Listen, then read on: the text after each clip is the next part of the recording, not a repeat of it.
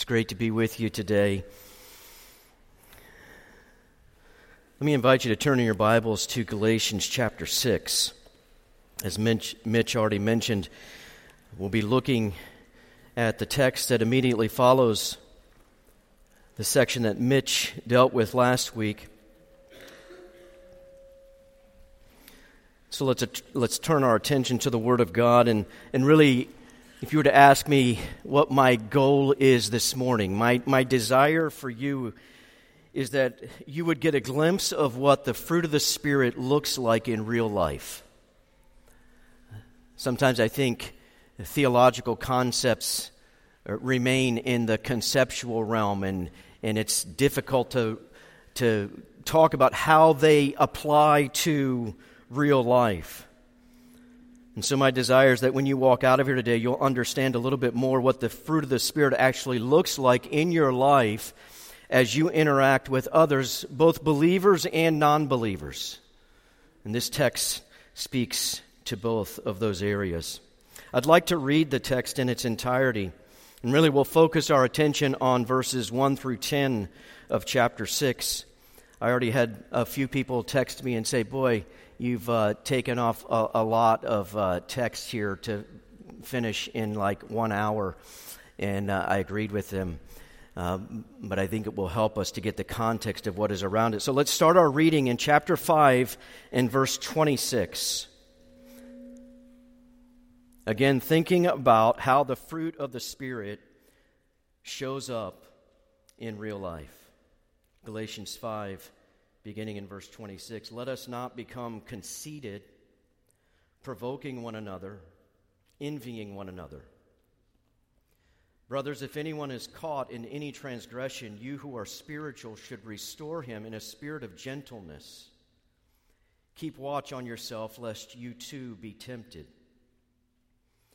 Bear one another's burdens, and so fulfill the law of Christ. For if anyone thinks he is something when he is nothing, he deceives himself. But let each one test his own work, and then his reason to boast will be in himself alone and not in his neighbor. For each will have to bear his own load. One who is taught the word must share all good things with the one who teaches. Do not be deceived, God is not mocked, for whatever one sows, that will he also reap. For the one who sows to his flesh will from the flesh reap corruption, but the one who sows to the Spirit will from the Spirit reap eternal life. And let us not grow weary of doing good, for in due season we will reap if we do not give up. So then, as we have opportunity, let us do good to everyone, and especially to those who are of the household of faith. See with what large letters I am writing to you with my own hand. It is those who want to make a good showing in the flesh who would for- force you to be circumcised, and only in order that they may not be persecuted for the cross of Christ. For even those who are circumcised do not themselves keep the law, but they desire to have you circumcised, that they may boast in your flesh. But far be it from me to boast except in the cross of our Lord Jesus Christ, by which the world has been crucified to me, and I to the world. For neither circumcision counts for anything, nor uncircumcision, but a new creation. And as for all who walk by this rule, peace and mercy be upon them and upon the Israel of God. From now on, let no one cause me trouble, for I bear on my body the marks of Jesus. The grace of our Lord Jesus Christ be with your spirit, brothers. Amen. I want to give you four ideas to think about this morning as we work our way through this text. I'll give them to you at the outset here, and then we'll talk about them one by one. Uh, just, just four ideas from this text. They are these humble boldness, courageous love, self examination, and eternal perspective. Humble boldness, courageous love, self examination, and eternal perspective. Let's look first at humble boldness. We see this in verse 26 of chapter 5. This verse seems to provide this transition from what the fruit of the Spirit is to how the fruit of the Spirit shows up in real life. Uh, we could read this verse in this way Let us not become vainglorious or empty of honor. Uh, what is conceit? He's saying here, let us not become conceited. And, and, and so, conceit is a deep insecurity, a perceived absence of honor and glory, leading to a need to prove our worth to ourselves and others. And he's saying, don't be that because that inevitably leads to comparing ourselves with others, and there's a big danger sign there. Now, this ties into what the overarching message of the book of Galatians is, which is you know what? Salvation and sanctification are both rooted in God's grace, not in keeping the law. Right? Because if you and I can keep the law and earn God's favor, then we're going to compare ourselves with each other like I'm better at keeping the law than they are. No, salvation and sanctification is all of God's grace. And so he says, coming out of this section here, again, verse 25, which we will note uh, of, of chapter 5, we'll note that in just a moment again. But if we live by the Spirit, then walk by the Spirit. And the first thing he says, the first evidence of the fruit of the Spirit at work in my life, is that I do not become conceited. I, am not all about my own honor. As many of you know, I am sure, yesterday was a, a big day in college football. It, it's known as Rivalry Day. So, first of all, I, I am very sorry for those of you whose team did not win, okay? my team was out of it a long time ago. But as I, I, I, spent some significant time yesterday watching football, and you know what I observed? I observed a lot of provoking and envying. I saw more fights yesterday than I care to see. Now, now again, these guys are all amped up. It's rivalry day. Uh, all of that's going on. And yet, uh, we see what we're not supposed to see. Uh, let us not become conceited, provoking one another, envying one another. Now, again, I know that most of those young men probably are not believers in the gospel of Jesus Christ.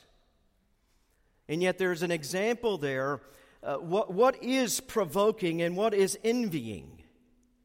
Uh, these things that are tied to this idea of conceit. Well, provoking is what you do to somebody else when you feel superior to them, and envying is what you do to somebody else when you feel inferior to them. And so, you know, in a football game, when somebody makes a good play, they start strutting around and, and uh, showing up the other team. Uh, when you're getting beat up in a football game, you, you, you're, you're feeling inferior. And again, that, that that, that spurs something within us that we do not like. On a more personal level, I played basketball yesterday. Uh, I had to work off some Thanksgiving calories. And you know what? I felt this yesterday. There was about 15 guys out there, and I don't know why, folks. Competition just has a way, uh, it threatens at every angle to bring out the worst in us. And so immediately, what do you do? You're out there with these guys, you're playing basketball, and you immediately, at least I do, maybe I'm confessing too much here. I begin to measure myself against other people. I'm better than this guy. I'm better. You know what? I, we, we just, for some reason, that's how we're wired in our flesh. And this idea of provoking, when you, when, when you feel that you are superior to somebody.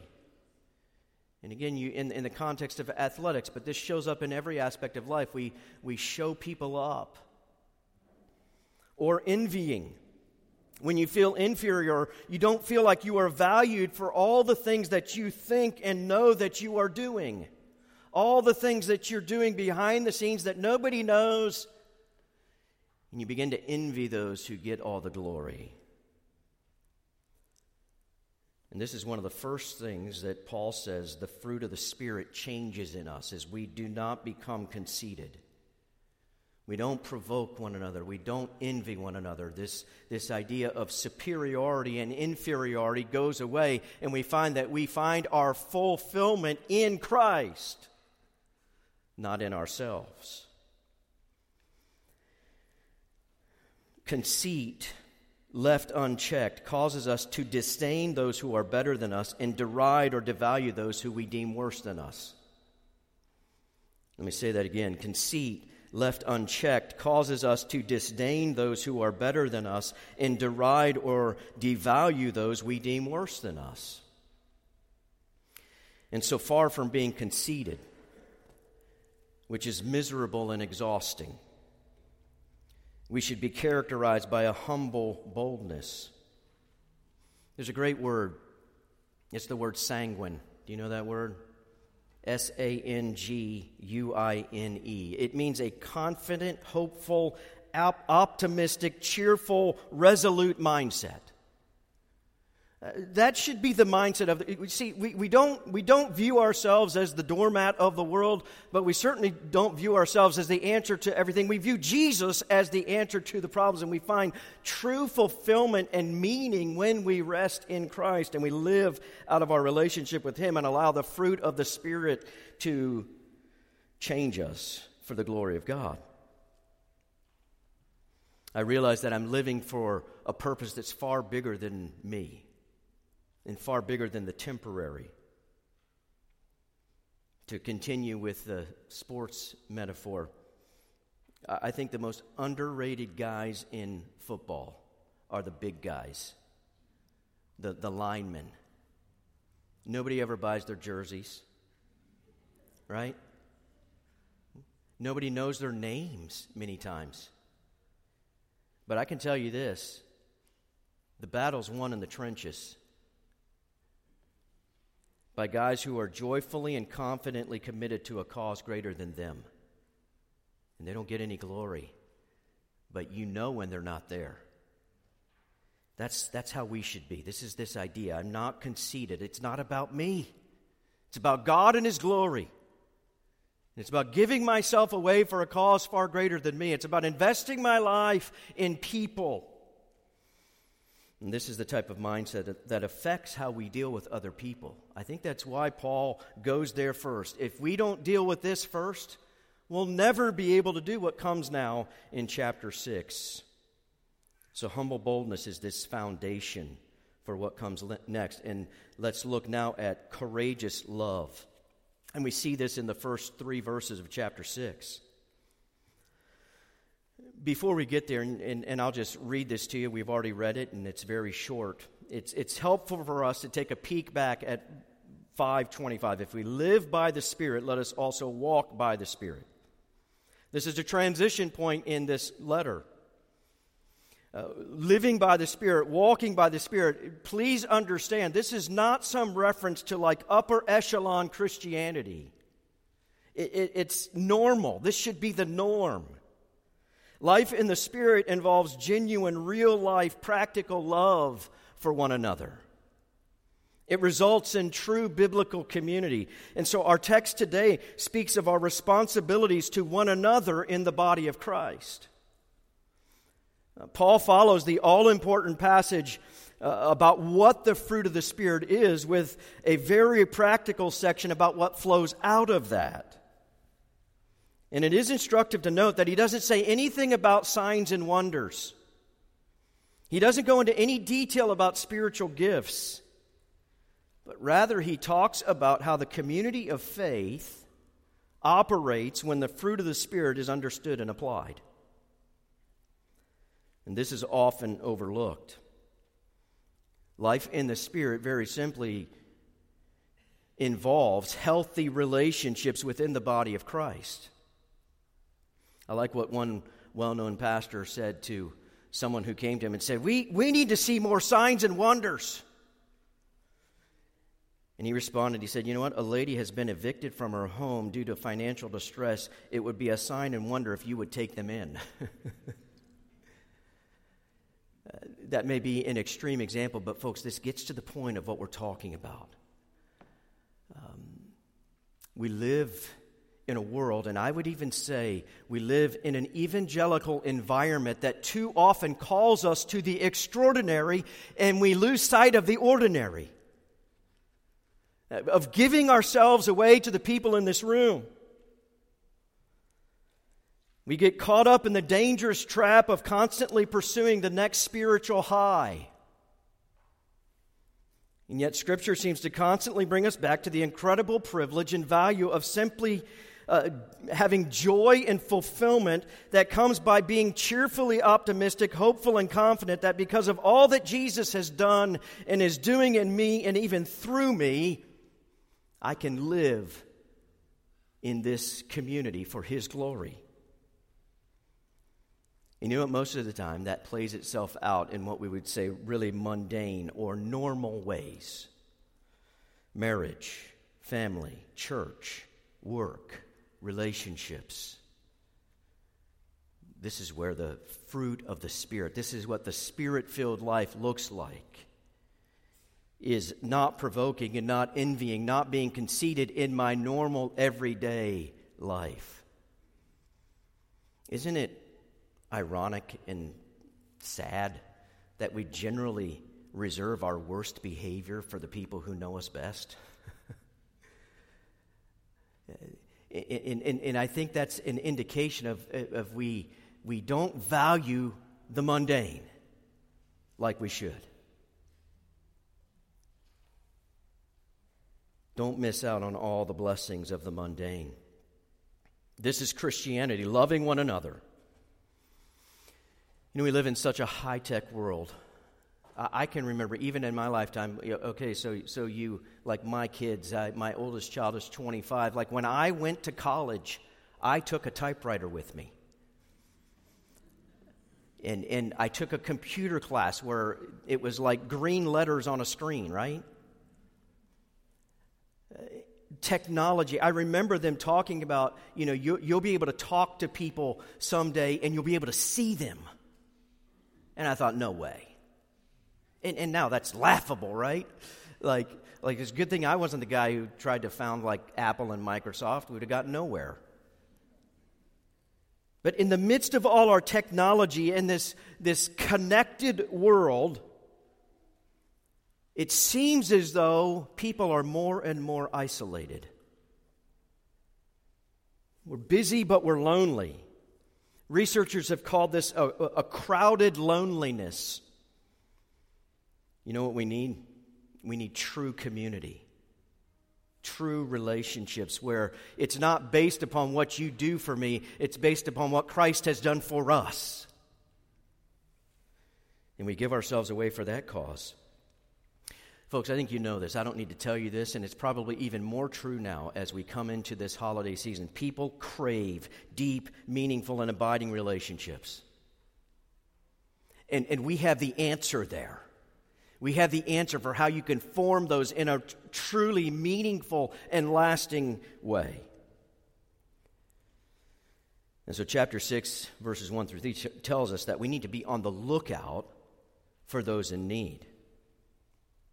And the first thing we need to do here, uh, uh, again, under this main point of courageous love. All right, so a humble boldness. We're not conceited, we're not provoking, uh, we're not envying. But this uh, courageous love, if anyone's caught in a transgression, you who are spiritual should restore him in a spirit of gentleness. And so part of this create, uh, courageous love is restore in a spirit of gentleness. And he gives, there, there's two word pictures in the New Testament that are associated with this word. And it's the word, the word restore is what I'm looking at. The first word picture, it's used in the Gospels to, to speak of, of setting a broken bone. Why, why, do you do that? When, when you break a bone, why do you go to the doctor and have it set? And, and by the way, you want to get it set right, and, and you, want to, you don't want to rush through that. Well, the reason you do that is because you want to be able to use it again. Uh, the second word picture, uh, where this same word restore is used, is in the mending of a net. Uh, and why do you do that, right? Well, it's because you don't want to lose all the fish. You want, to, you want that net to be useful. A couple examples come to mind here. And one of these is, you know, uh, you ever have those dad fail moments? Um, I've had some of those. Uh, when, when Justin was uh, probably 11 or 12, he's playing baseball and uh, he slid into second base in kind of an awkward slide, and he was saying his arm was hurting him. And uh, the problem was if he, if he had to come off the field, the team was going to have to forfeit the game. And so, good dad that I am, I'm like, you're fine. You know, I mean, if it hurts you a little bit, just get up in the batter's box and take pitches. Don't swing, you know. And I'm sitting there trying to throw with him, and he's, you know, can barely throw. And it, you look back on this and think, did I really do that? I did. Sure enough, he had a broken arm. And I, you know, strongly encouraged him to finish the game. What's my point? Don't just assume that people are okay.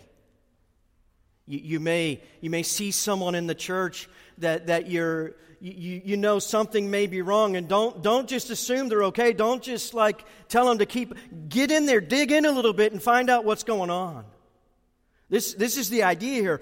Uh, if someone is caught in any transgression, you who are spiritual should restore him in a spiritual, in a, in a spirit of gentleness. Take the time to truly discern and discover their needs and struggles. Take great care to not only diagnose, but also treat them. Why? Because the idea here is we want them to be used again. We, we want them to be living eh, eh, for, for what they were made to do. The idea here, too, is, is this is someone who, it, it, it uses the word they're caught in any transgression. Something grabs them and they fall, and, and all of a sudden they're broken. Maybe this has been going on behind the scenes and it comes out publicly. But there's a key word here, too that the way we do this is with a spirit of gentleness.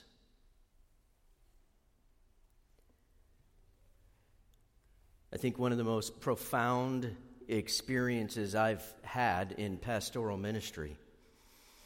And by the way, I was thinking about this. I've, I've been in pastoral ministry now for about um, 11 years. So even though I'm like the old guy on staff, both Phil and Justin have more pastoral experience than I do.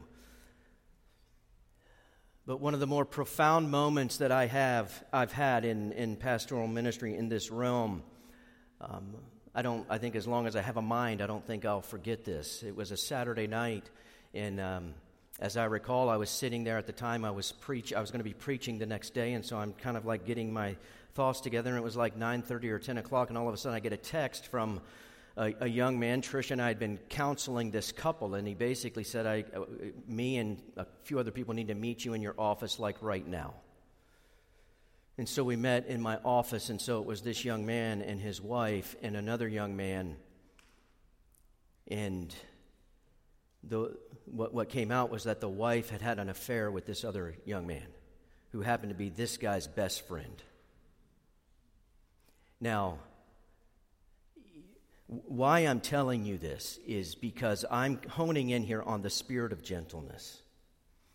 Because the way that the guy who had been, uh, had been wronged responded will forever remain in my mind. This, this guy was like strong as an ox, okay? An athlete, a man's man, and he could have easily taken that guy that had uh, had an affair with his wife and pummeled him into non existence. And he didn't do that. Instead, I, uh, he, he literally, and there, and there was lots of conversation, and unfortunately, his wife was non repentant. He pulled out his marriage vow and read it to her and said, I will forgive you. And, and just pursued her in a supernatural way. And she rejected him. That's gentleness. That's meekness. When you have every right, he had been wronged. You have every right, humanly speaking, to just like let it fly. And he didn't do it. A spirit of gentleness. Now, there's part of that too is, you know, when we talk about marriage, we're talking covenantal territory right? They had a covenant of marriage, and this young man understood that. He wasn't going to give up on that. But let me transition now back into this body, particularly those of you who are members of this church. Guess what? This is a covenantal community. We have a covenantal relationship with one another, and there's about 230 of us. And we have committed to do a lot for each other and with each other. We need to remind ourselves of that. That when someone falls, that we restore them in a spirit of gentleness. Now, these two pictures here, that this, the way this word is used in the New Testament to talk about the mending of a net or the setting of a broken bone, it probably gives us a clue that we don't need to be going around confronting everything, okay? Uh, and, and, there's scripture that speaks to this too. Love covers a multitude of sins, and scriptures like that. But to be fair, the balance here can be hard to discern at times, right? Of when is it time to go in a spirit of gentleness and fear and try to restore someone. And so we need God's wisdom. We, this is why we need the fruit of God's Spirit to be actively at work in us. This is why we need the body. This is why we need other believers. And so, my, my counsel to you there would be this. A good rule, perhaps, would be that if your natural inclination is to avoid confrontation, you should be careful that you're not abdicating on this. But if your natural inclination is to engage in confrontation, you should probably be careful that you're not dominating in this area it's pretty likely that more than half of us in this room, and, and you notice I, I include myself there, more than half of us don't like confrontation. Now, my personality is like, who does? But you know what? We have to do it. We must. You know, we're part of a covenant community. It demands it. We are disobedient if we don't do this. And, and, so we can't, if, if you're like me, right, and, and you don't like this rum, we can't just say, well, that's, I'm just going to allow someone else to do that. No. But at the same time, uh, if, if this is something that, again, in your makeup and your gifting, you don't hesitate to confront, uh, be careful that you're doing it in a spirit of gentleness Perhaps we could say it this way as we move into chapter, uh, I'm sorry, verse 2 of chapter 6. Bear one another's burdens and so fulfill the law of Christ.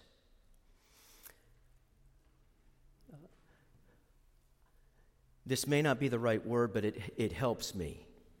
When, when I think of, of how God has, has gifted 230 members in this church very, very differently some who are uh, would, would run from confrontation, some who would run to confrontation. When we, when we think about this whole realm of bearing one another's burdens, maybe we could think about it this way feel one another's burdens. In other words, when you're when you finally, if, if you struggle with this and, and you finally get to the point where you say, I, I'm gonna go, I, I wanna do what's right, or uh, again, if you if this is not a problem for you, and again, b- we, we need both. Uh, we need to truly understand what's going on in that other person's life. And this is the value of relationships. This is the value of community. We need to feel the depth of what they're going through. We need to feel the weight of what they're going through. We need to feel the seriousness of it. And again, we're talking about sin, so it's very serious. The point, the greater point here, folks, is this that, that, that we have to have a relationship before we can really dig deep here. We have to know this person. They need to know us. There has to be some level of trust. But we do this, right? And, and the word here that's used, bear one another's burdens, uh, th- this, this is a, a burden that is too heavy for them to bear. It's crushing. And we do this because we love them. It says here, so fulfill the law of Christ. What did Jesus say when he was asked to uh, explain the law? He said, uh, You shall love the Lord your God with all your heart, soul, strength, and mind, and love your neighbor as yourself. And so this is no fun. It's, it, it, truly, in, in its purest form, is not natural to any of us. And yet, this is the way we fulfill the law of Christ is by loving our neighbor enough to care about them when they're crushed under a weight that may be of their own doing.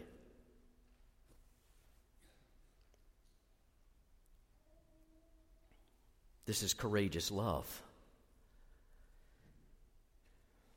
But he also says here be careful. Verse 3 Watch out. For if anyone thinks he is something when he is nothing, he deceives himself. And this kind of takes us back to uh, where we started today, ver- chapter, uh, chapter 5 and verse 26. Let us not become conceited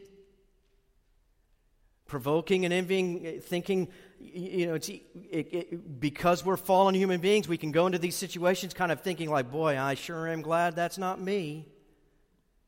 We would, we would never vocalize some of these things, right? But isn't it, our minds are just like terrible places sometimes. And we, we have these thoughts like, boy, I would never do that. And, and it's like Paul literally knows you're going to think that, and I'm going to think that. And so he says, Don't do that. Watch out. Be careful. Because if you think you're something when you're nothing, you deceive yourself. You're conceited.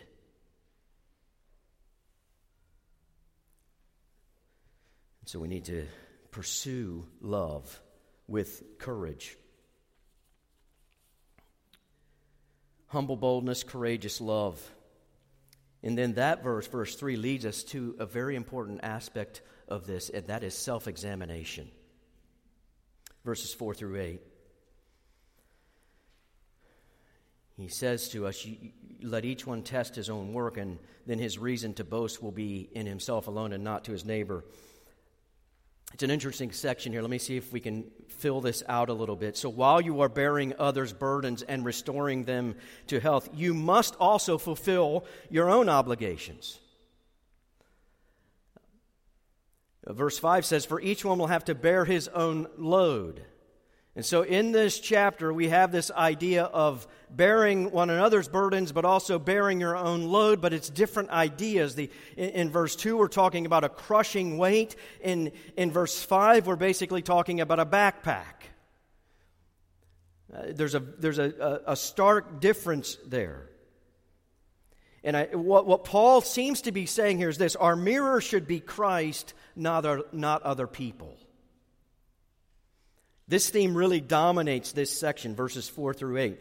Basically, what Paul is saying is instead of looking at your thoughts and your actions and your attitudes in view of how you're doing in comparison to the people around you, put your thoughts and your attitudes and your actions before the lens of the holiness of God.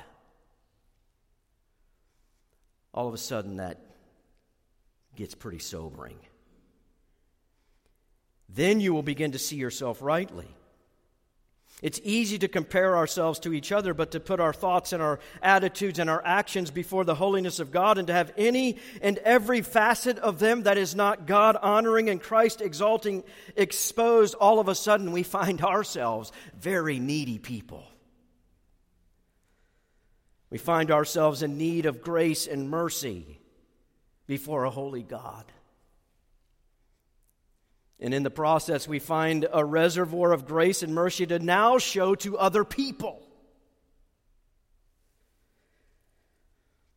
When we see ourselves rightly before God, we are finally freed up to begin to see others rightly before God.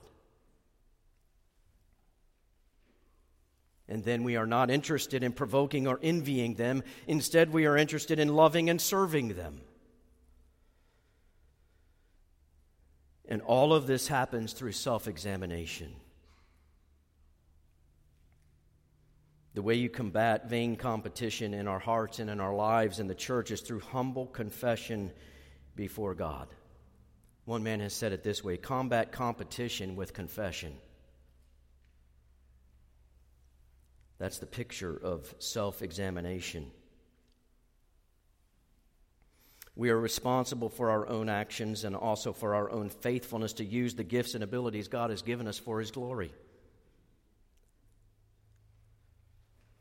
We need to be faithful. He, he, he there's some interesting, just, uh, they can almost seem like random, but they, they, they, they are connected here in the sense of how we live out the fruit of the Spirit in our lives and how we interact relationally with other believers. And so, verse 6 can kind of seem like it's out of nowhere, where it says, One who is taught the word must share all good things with the one who teaches. I think very simply what that is saying is look, uh, have you had somebody pour into your life? I, I, think when, when we see the word share there, share all good things with we maybe our minds immediately run to like uh, physical, financial, the financial realm. But let, what if we keep this in the spiritual realm? Have you had people who have come to you in a spirit of meekness and fear and, and you knew they had your highest good and, and ultimately the glory of God in mind? People who you trust, who have come to you, and, and you know that's not easy, folks, right? It's not easy to go to someone and say, hey, what's going on? How are you? That's not easy. Have you had people do that to you for your own spiritual good? He's saying, hey, look, then you go do that. You be there for them when they need that. This is what this community is all about. And it is interesting because immediately after that, he says, Look, what you sow, you'll reap. I, I don't mean to be harsh in, in, in any way. But, but, folks, when it comes to the realm of relationships, sometimes what you sow, you reap. In, in, in this body of believers, folks, we need to be committed to sowing the fruit of the Spirit, sowing humility, not sowing provocation or envy, but sowing in a manner that people know hey, this person is committed to my highest good for the glory of God. It's sobering to think about for whatever one sows, that will he also reap when you look back to uh, restoring someone in a spirit of gentleness.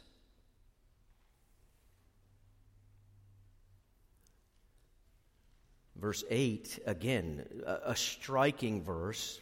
For the one who sows to his own flesh will from the flesh reap corruption, but the one who sows to the Spirit will from the Spirit reap eternal life. You know this, folks. We are not saved by our works, okay? Case closed. uh, that, uh, Paul is actually fighting against that in this book. He's saying, I mean, his, the greater point in this book is look, do not, you, you cannot save yourself by keeping the law. These people are, who are telling you that you need to be circumcised to please God, he, uses strong language for them. He's, he's saying that salvation is by grace alone, through faith alone, in Christ alone. But, verse 8 is still here. If we sow to our flesh, we will reap that because it ultimately proves that we never tasted of the grace of God. Those who sow to the Spirit will one day know the eternal blessings of God. One of the phrases that's in our church covenant that uh, maybe, maybe I obsess over it too much. Um, I can be a, a pretty like uh, logical, uh, you know, I like to have things lined up. But this phrase, delighting in Christ, I, I sometimes think, okay, what does that really mean? And I think when I begin to fill that out, one of the things that means is that I live with joy and confidence because I know Jesus is King. And so it matters then what I sow. If I really believe that Jesus is King, I can delight in that and realize that, you know what? My responsibility is to not provoke, to not be conceited, to not envy, to be filled with the Spirit of God. And even if that doesn't work out real well for me here, that's okay because Jesus is King.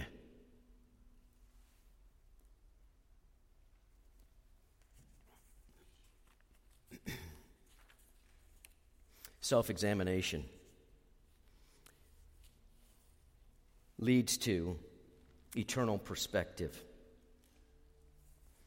So, humble boldness, courageous love, self examination, and then eternal perspective. What are we called to?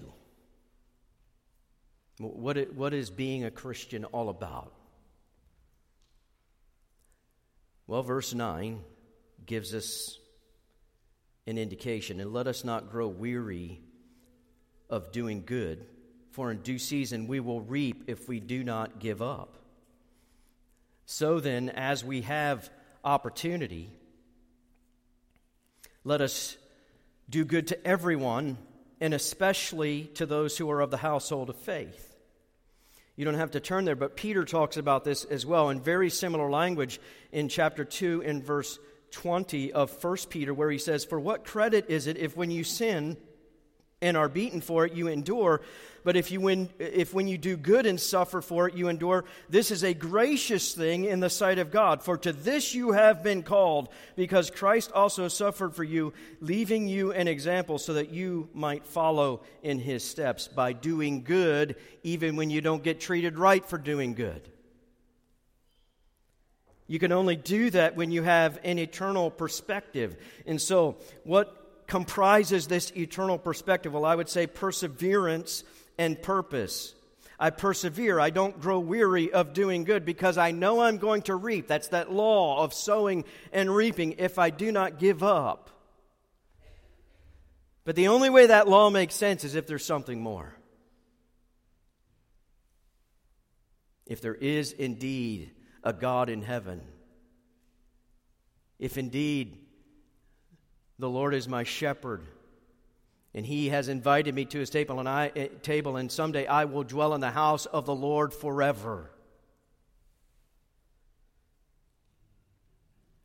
Perseverance and purpose, and then praise and not pride. I, I want to just summarize here as we draw to a close verses 11 through 18, okay? Uh, because it can, at face value, come across as just kind of like random things as Paul closes this letter. Even verse 11 is interesting. See with what large letters I am writing to you with my own hand. You could take that, folks, in this way, like Paul is saying, Look, uh, this is so important. I wrote this myself, I didn't have someone write this for me. Most scholars think that Paul had something wrong with his vision, and therefore, when he wrote, it wasn't the prettiest thing. But he's saying, Look, this is so important to me. I want you to know this. This isn't a, a, a fraudulent copy. I'm writing this myself. And then he goes on to kind of summarize what he has argued for in the entire book, saying, Look, circumcision is nothing. Everything is found in the grace that has been shown to us in Christ. And we started this morning by looking at uh, verse 26 let us not become conceited. And so in, in verse 14 of chapter 6, he says this But far be it for me to boast except in the cross of our Lord Jesus Christ, by which the world has been crucified to me and I to the world. The, the, the word there um, but far be it for me to boast except in the cross of Jesus Christ. It, he's, he's using a word there that can say, hey, look, you know what? This is how I'm going to praise God.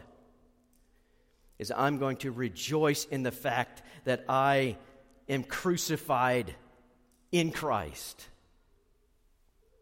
That I'm living for this cause that's far greater than me.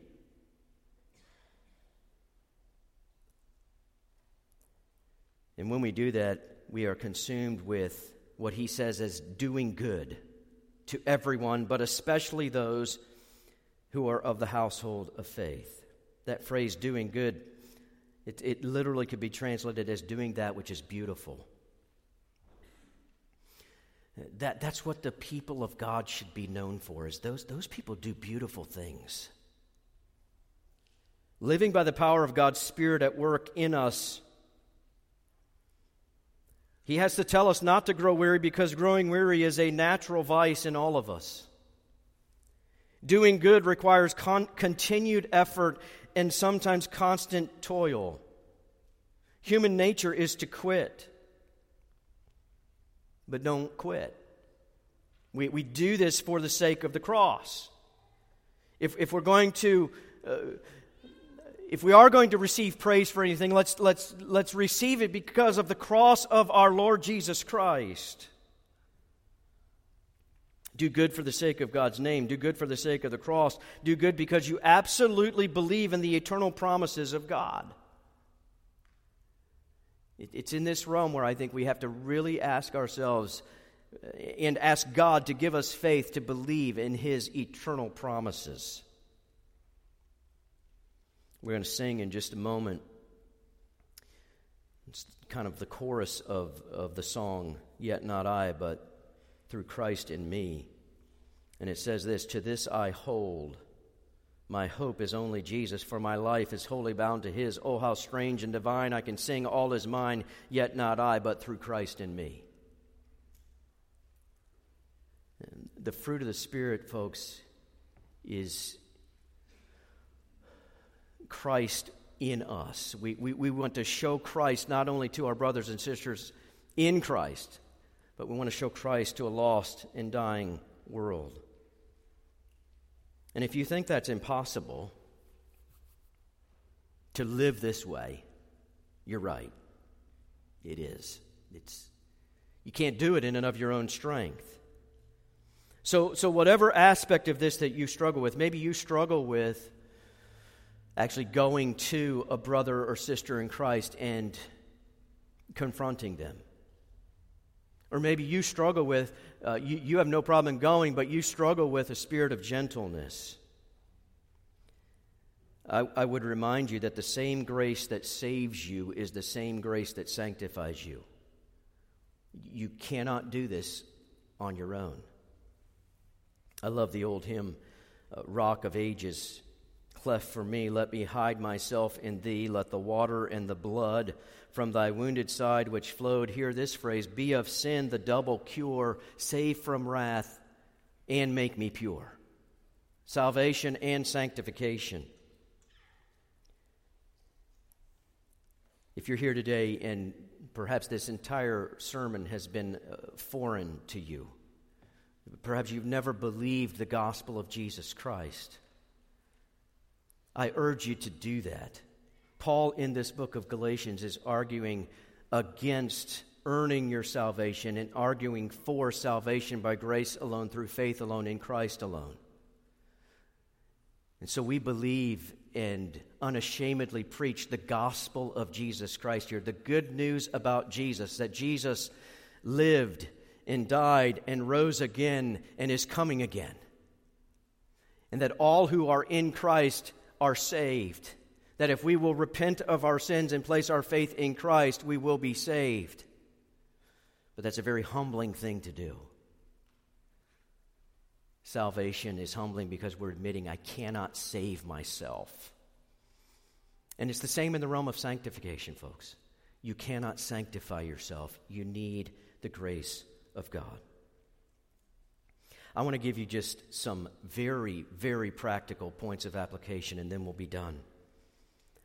As I, I think about how do we do this in our church, how, how do we love one another in this body? And, and I, I, please don't walk away from here thinking primarily about confrontation. Let's think about the life, the, the fruit of the Spirit in the life of the church. I would encourage you, number one, to regularly read and contemplate the church covenant. What, what have we actually covenanted to do together? I would encourage you to take advantage of our church directory. And if some of you are wondering what that is, feel free to email the office and we'll try and get you hooked up. We've moved to really a more technological uh, directory. And the reason for that, in many ways, is because this church is growing rapidly. That uh, we could print a, a printed copy today and it would be outdated next month. I know that sounds like a very mundane thing, but a church directory, I think you would be shocked at how many people you see in our church directory who you actually don't know. Because I'm a pastor here and I think that sometimes. but we can't care for people that we don't know. I would encourage you that if you're not in a small group, that you get in a small group and, and, and begin to get to know people on a more personal level. And then finally, I would encourage you to pray. If you, if you see people or, or know of people who, who aren't here, communicate with them. Ask them. This is a great way to care for other people in the body, is to simply ask them how you can pray for them. The fruit of the Spirit at work in us is a very beautiful thing in the body of Christ. And I pray that God will continue to work this out in all of our lives for His glory. Would you pray with me? Father, I pray that uh, your word would continue to guide us, even when it comes to very practical areas. Uh, I pray that the theology that we embrace would, would not be separated from the relationships that we enjoy. Uh, Lord, if there are, are those here who are feeling relationally deprived, disconnected, um, Lord, help us to know how to help them. And I pray that even now you would uh, work in their hearts to um, voice their need that we would know best how to serve one another in love, that the fruit of your Spirit would be at work in us in tangible and expressible ways that cause us to truly value uh, the covenant that we have together as we pursue the glory of God here at Faith Bible Church. Lord, I pray that we would glory only in the cross, that we would realize that we can only do that by your grace. And I pray this in Jesus' name. Amen.